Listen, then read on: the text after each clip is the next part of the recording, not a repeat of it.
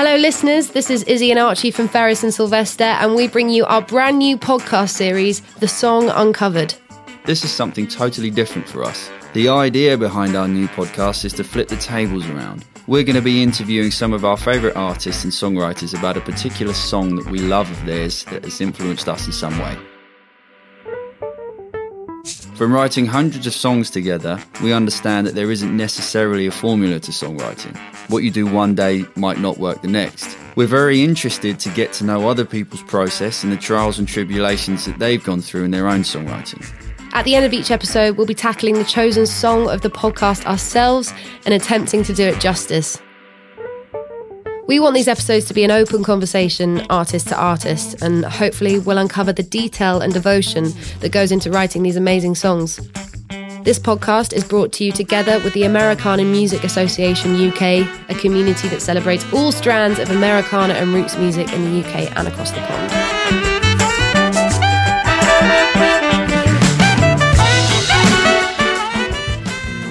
First up on the show, we have Scottish Americana sensation Roseanne Reid with her song Sweet Annie.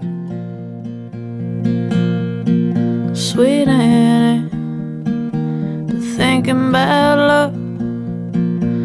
God knows you're everything my heart could dream of. I see hell below us and heaven above.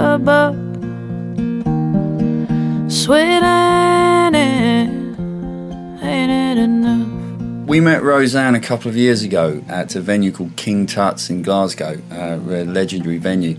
Um, we were both on the same bill.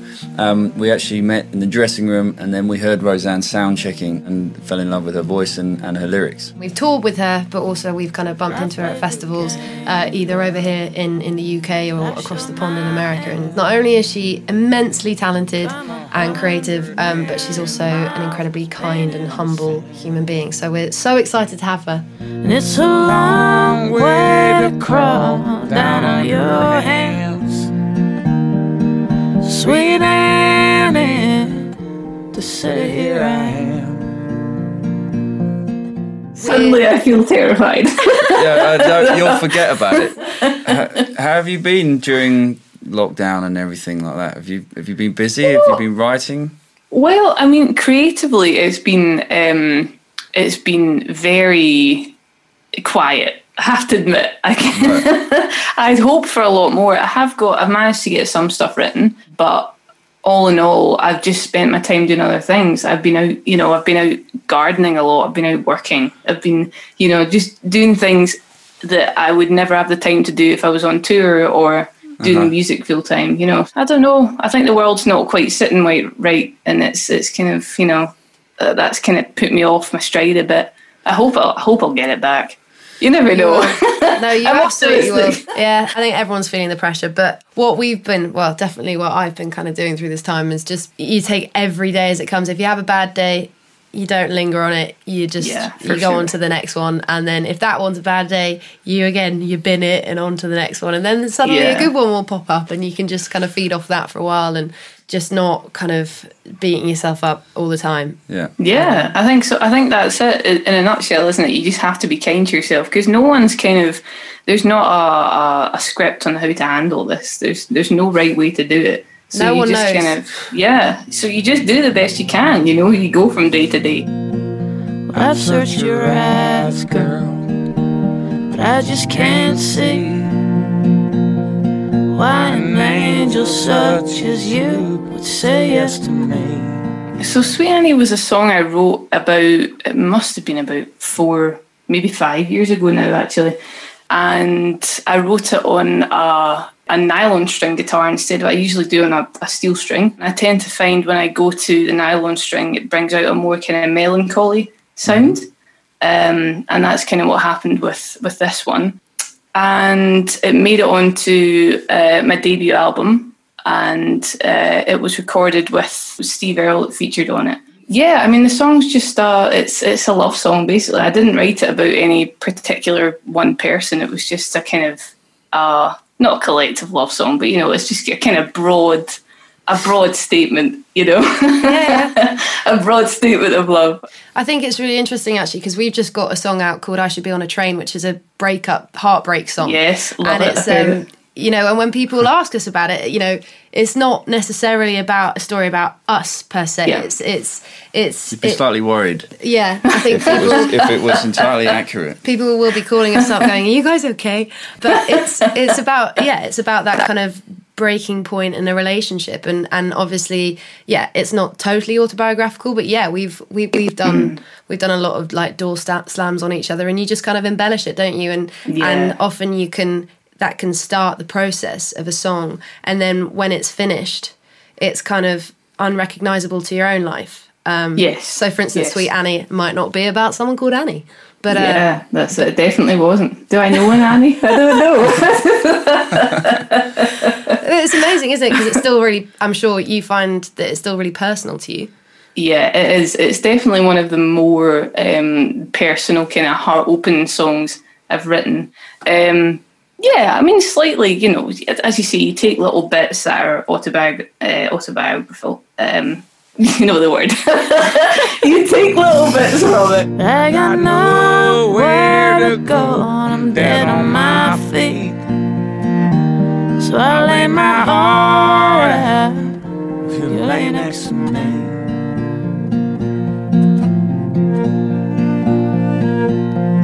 You say you wrote it a, a while ago, four or five years ago, Yeah, yeah. um, and you recorded it much later after having written it, right? yeah, that's right. Did, did you find if you ever toured it or played it live on stage, did it end up um, evolving? And you know what? No. And I, I tend to find that with the vast majority of my songs, unless, and you guys, you guys might have done this yourself, but I tend to find when I, you know, when I start a song on stage and then suddenly I go, God, I'm in the wrong key. I've, tar- you know, I've started this. I do that quite often. and then it might go off in a different tangent, and suddenly I might have a, a different version of the song. But for Yeah. for Sweet Annie, um, no, not really. It stayed it stayed true to its original form um, for for the whole process. As I say, from writing all the way through to recording and production, it's not really changed a lot. Well, I think that's a sign of when you've kind of got something right initially. Do you remember like the initial spark? Like, did it take a long time to write, or was it kind of? Um, no, I don't think it took a long time to write. From what I can remember, I wrote it um, just before doing a, a gig in Edinburgh, and I, I remember I wanted to have it ready for that night to play. um, so I, can, I think I wrote it. Maybe it was maybe it was a day before, but I think I wrote it uh, within a couple hours. Really, I do. I, I I love to try and get stuff written before gigs, purely because I kind of look at it as the motivation's all there. You're just about Yeah. to go on stage you know you're in the zone the excitement's all there and as i say the, the drive for me to have new stuff to offer all the time is a real mo- motivation because I do have some songs where I've, I've you know I've started writing it and then maybe six months to a year down the line I'll get the final verse or the Yeah. chorus but Yeah. this wasn't one of them this was very very quick It's also a great recording. So you, you recorded Yeah. with um, Teddy Thompson, right? That's who's, right, yeah. Who's uh, I believe the son of Richard and Linda Thompson. That's um, right, Which yeah. is which is cool. Did you find when you were recording it, it sounds like you you know you could have all been in the room at the same time, just tracking it Yeah. live. Was that the kind of vibe? Uh, yes, it was, and I think that's what we wanted to capture for the whole album. All, You know, as close as we could get to a live album as possible. Um, so there were very few overdubs, really, and they were, you know, I think for all songs we didn't really do more than three takes. Amazing. Um, did you do the guitar and vocals at the same time, or did yeah, you, I did. Right. I mean, I, just for those, you'll hear with the more acoustic songs, whereas there's not a big there's not a big band presence. Mm-hmm. With the more acoustic ones, I did guitar and vocals at the same time for all of them, and just did all of them in one one day. You know, that's where I really value touring and kind of being on the road and getting all this practice And When you're put in a position of okay, you've only got so much time to record and get this done, uh, you're used to it because you're used to Yeah. getting up on stage and just doing it. It's actually kind of interesting. I was listening uh, to Laura Marling talking about how she records, and she always records her vocals with the guitar. Ah, there you go. She was talking about it being like a heartbeat. so that when she was singing yeah. that was like the core and i don't know because you're you know you you own the stage so well on your own when you perform i'm Right. wondering if that if it's like a similar thing Yeah, I, I can't really imagine any other way of doing it. Actually, it's interesting because I know just with the the songs that we had the band on, and the you know the vocals and the acoustic guitar weren't just as prominent. I found that very unnerving at first because I just you know you record the the two separately, and I just remember standing there without the guitar and just feeling like Feel naked. Yeah, you feel Yeah, naked. yeah. Really, this just Yeah. this is unnatural. Yeah. yeah, I'd, I'd, I wouldn't consider recording it any other way for me personally.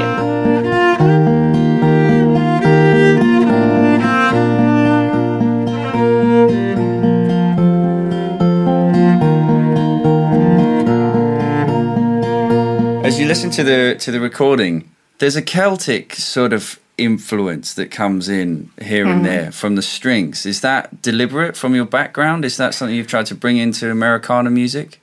Um, it's something I I wasn't really conscious of doing at the start. When the strings were being added, as uh, as the first couple of takes were being recorded, I heard the kind of Celtic sound. I was delighted with it because it wasn't really something I'd, I'd as I say, been conscious of on the run up to recording that song in particular. But it works really well because you're right. I, I would classify that as an Americana song the more I write and the more, you know, I'm, I'm trying to get everything written for the second album just now, I'm aware of leaving spaces for those kind of string sections and those kind of little pockets in the songs where I can go, well, actually, I can bring my own kind of heritage and background to this. And it's not just going to be, uh, well, that's another Americana song. You know, it's, it's something a little bit different. Well, an integral part of the sound of that track, and actually, uh, you know, the album that Yeah. you know where where you come from, the the music that you're doing. You know, you're taking influences certainly from across the pond and from all over, but you're getting your own background on there as well. Yeah. I think that's really clever. when you were working with with Teddy, was it kind of a collaboration? Did you feel, or or were you kind of letting him take the front seat with the production? How how was that relationship? Well, I mean, I think it, it certainly developed over the course of recording in the studio because we we did it so quickly. We, I mean, I was only in Brooklyn for four days, five days maybe. We knew we didn't have a lot of time, so we were kind of going, let's just play it and see how it goes. Um, and I think that kind of comes across on it. So with Teddy, prior to recording, um, I toured with him for just a few shows, and that was the only kind of relationship we had. So it is different going into studio and so, you know suddenly someone's kind of um, suggesting different things for your songs and suggesting different approaches, but it was it's a relationship that really works, and we're, I think because we're both singer songwriters, we're both Yeah. very respectful of the process, and we're both very sensitive to what each other might might want. I'd say de- uh, Teddy was definitely a, a good kind of um, anchor, but I needed that because I was totally green behind the ears. That's like that's, that's my first album. I'd barely been in the studio before that. we have one one rule um, when it comes to production and stuff. There, there's no rules, but the one rule that we have is we won't go anywhere near recording a song until we feel like, in its most rawest form, whether it be on an acoustic guitar or piano, whatever we've written it on, and Yeah. vocals, it has to work like that. Otherwise, we're not going to touch any recording Right. equipment. The relationship between artist and producer is a is a fascinating one. Archie has become a producer in his in his own right over the over the last few years, and we've Right. worked with some amazing producers. Um, you know, we've got all of these influences, but I think Yeah.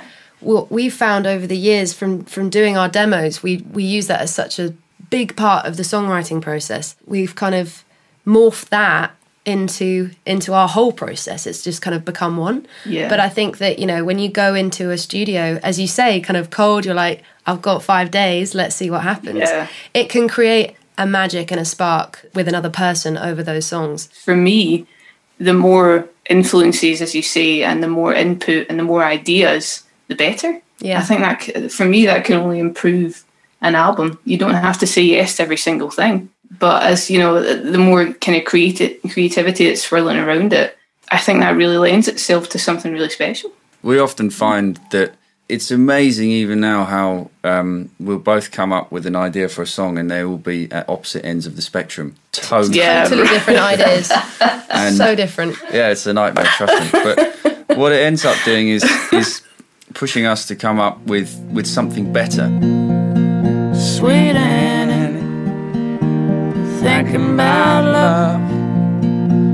God knows you're everything my heart could dream of. Tell us about um, Steve Earle. How did that relationship come about, and how did he he end up singing on Sweet Annie?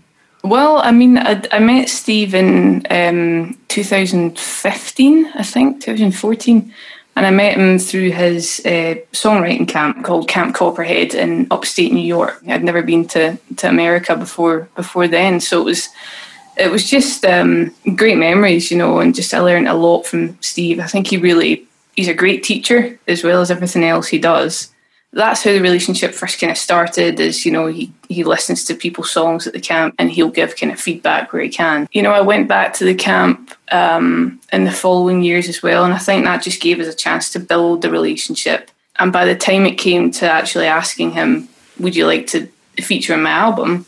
it, it, it stood me in good stead to maybe get a positive answer for him. Again i can't take all the credit because i had a couple of friends in Glasgow, it, it was their idea to do a collaborative effort on Sweet Annie. And I thought, well, that actually sounds really good with two people on it. Um, and I thought that I think that's the one to get him on. So, yeah, and again, that kind of comes back to the idea of you know the more creativity and the more input, the better, isn't it? This is a more general question, I guess, but do you feel like you're more lyrically led or musically led?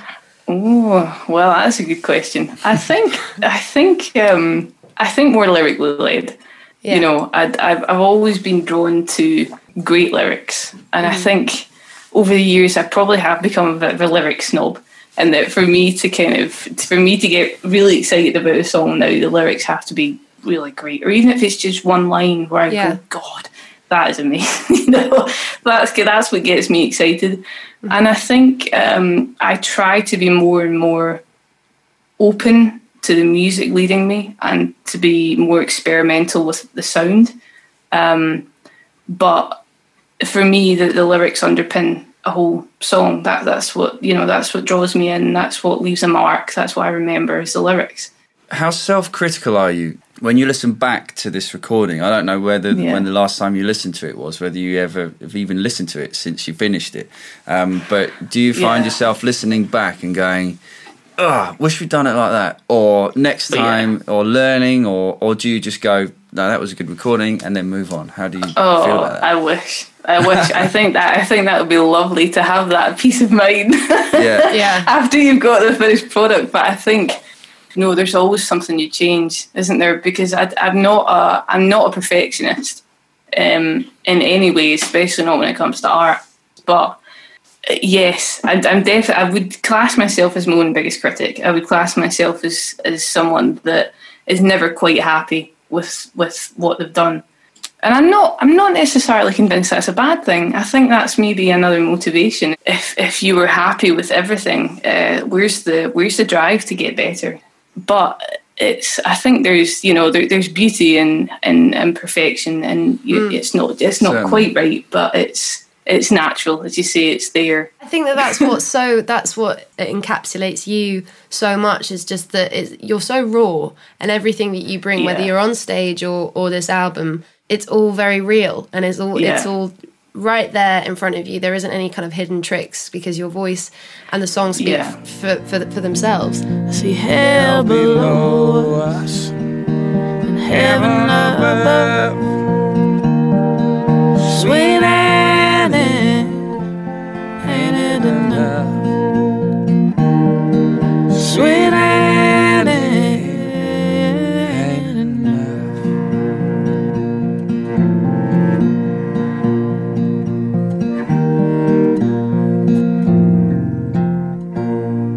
Roseanne, there is um, there's a question that we are going to ask to every single person that we are going to interview. Okay. If you could channel the best attributes of three of your favourite songwriters, who would they be and why? All right. Okay. Well, I, I know number one would be Bruce Springsteen. Right. Attribute Very um, how prolific he is, and uh, I have a lot of respect for him as a songwriter. Songwriter number two. Well, I think I think Carole King. Carole Nice. King for uh, the uh, kind of understated simplicity. Mm-hmm. So you listen to her songs and they are perfect pop songs. And I think upon first listen, it sounds simple, but you know, you delve further into it and you go that, particularly with Tapestry, obviously, that's Yeah. you, you'll never replicate those songs. You'll never replicate the album. I think last one, I'm going to go with another kind of pop rock songwriter, Brian Wilson of the Beach Boys. Oh Cool, yeah, we love Brian choice. Wilson. Yeah. I think it just uh, now what would be my attribute there though? Uh, yeah, so many things, right? Yeah. Yeah. Um, I think yeah, I think Brian Wilson is just another another one of these geniuses who writes uh, songs that will still be played in a hundred years and uh, hugely prolific. Again, just song after song, just fantastic. You've nailed our game. That's Yeah. great. You're the first guest to play Izzy and Archie's weird question. Yeah, great. I'll ask you now. What would yours be? Oh well, I suppose it would only be fair to to offer, but I don't know if I'll be able to give. I, I'm quite jealous. I would I would have I'd have a little bit of Tom Waits. Um, Oh, for, God, yes. For for just everything. If you're going to bring one thing that Tom Waits is going to bring, you're going to bring the the grit grittiness, and then Yeah. I want the rhythms and the harmonies of Stevie Wonder, and then I also I also today yeah who else I want I want um oh yeah. God, so many. I'm gonna. I'm gonna go. I'm going with Prince. I'm going with Prince today. Good I want- choice. yeah, I want Prince for the just just epic songwriting ness, and I Yeah. think yeah, those three are gonna make some got- pretty good songs. because you've gone all male, I'm going to go all female. yeah, I'd have the poetry of Joni Mitchell. Oh yeah. I'd have the bold confidence of Brittany Howard. Um, Oh, great choice. But yeah. amazing, just amazing songwriting of Dolly Parton to kind of Oh. round it off. How did of- how didn't we think of Dolly Parton Archie? Between us, how did we?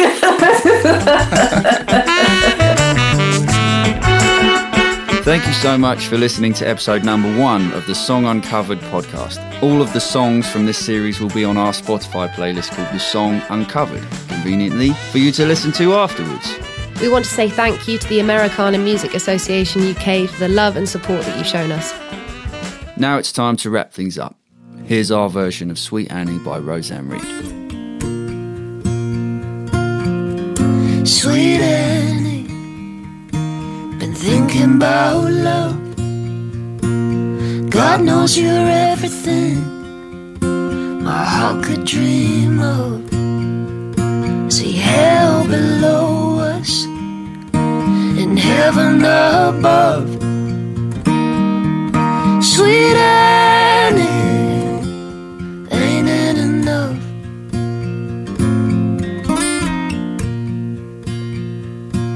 Well, I played the game, girl, and I showed my hand. Come a hundred million miles just painted in sand. It's a long way to crawl down on your hands. Sweet Annie, to say here I am.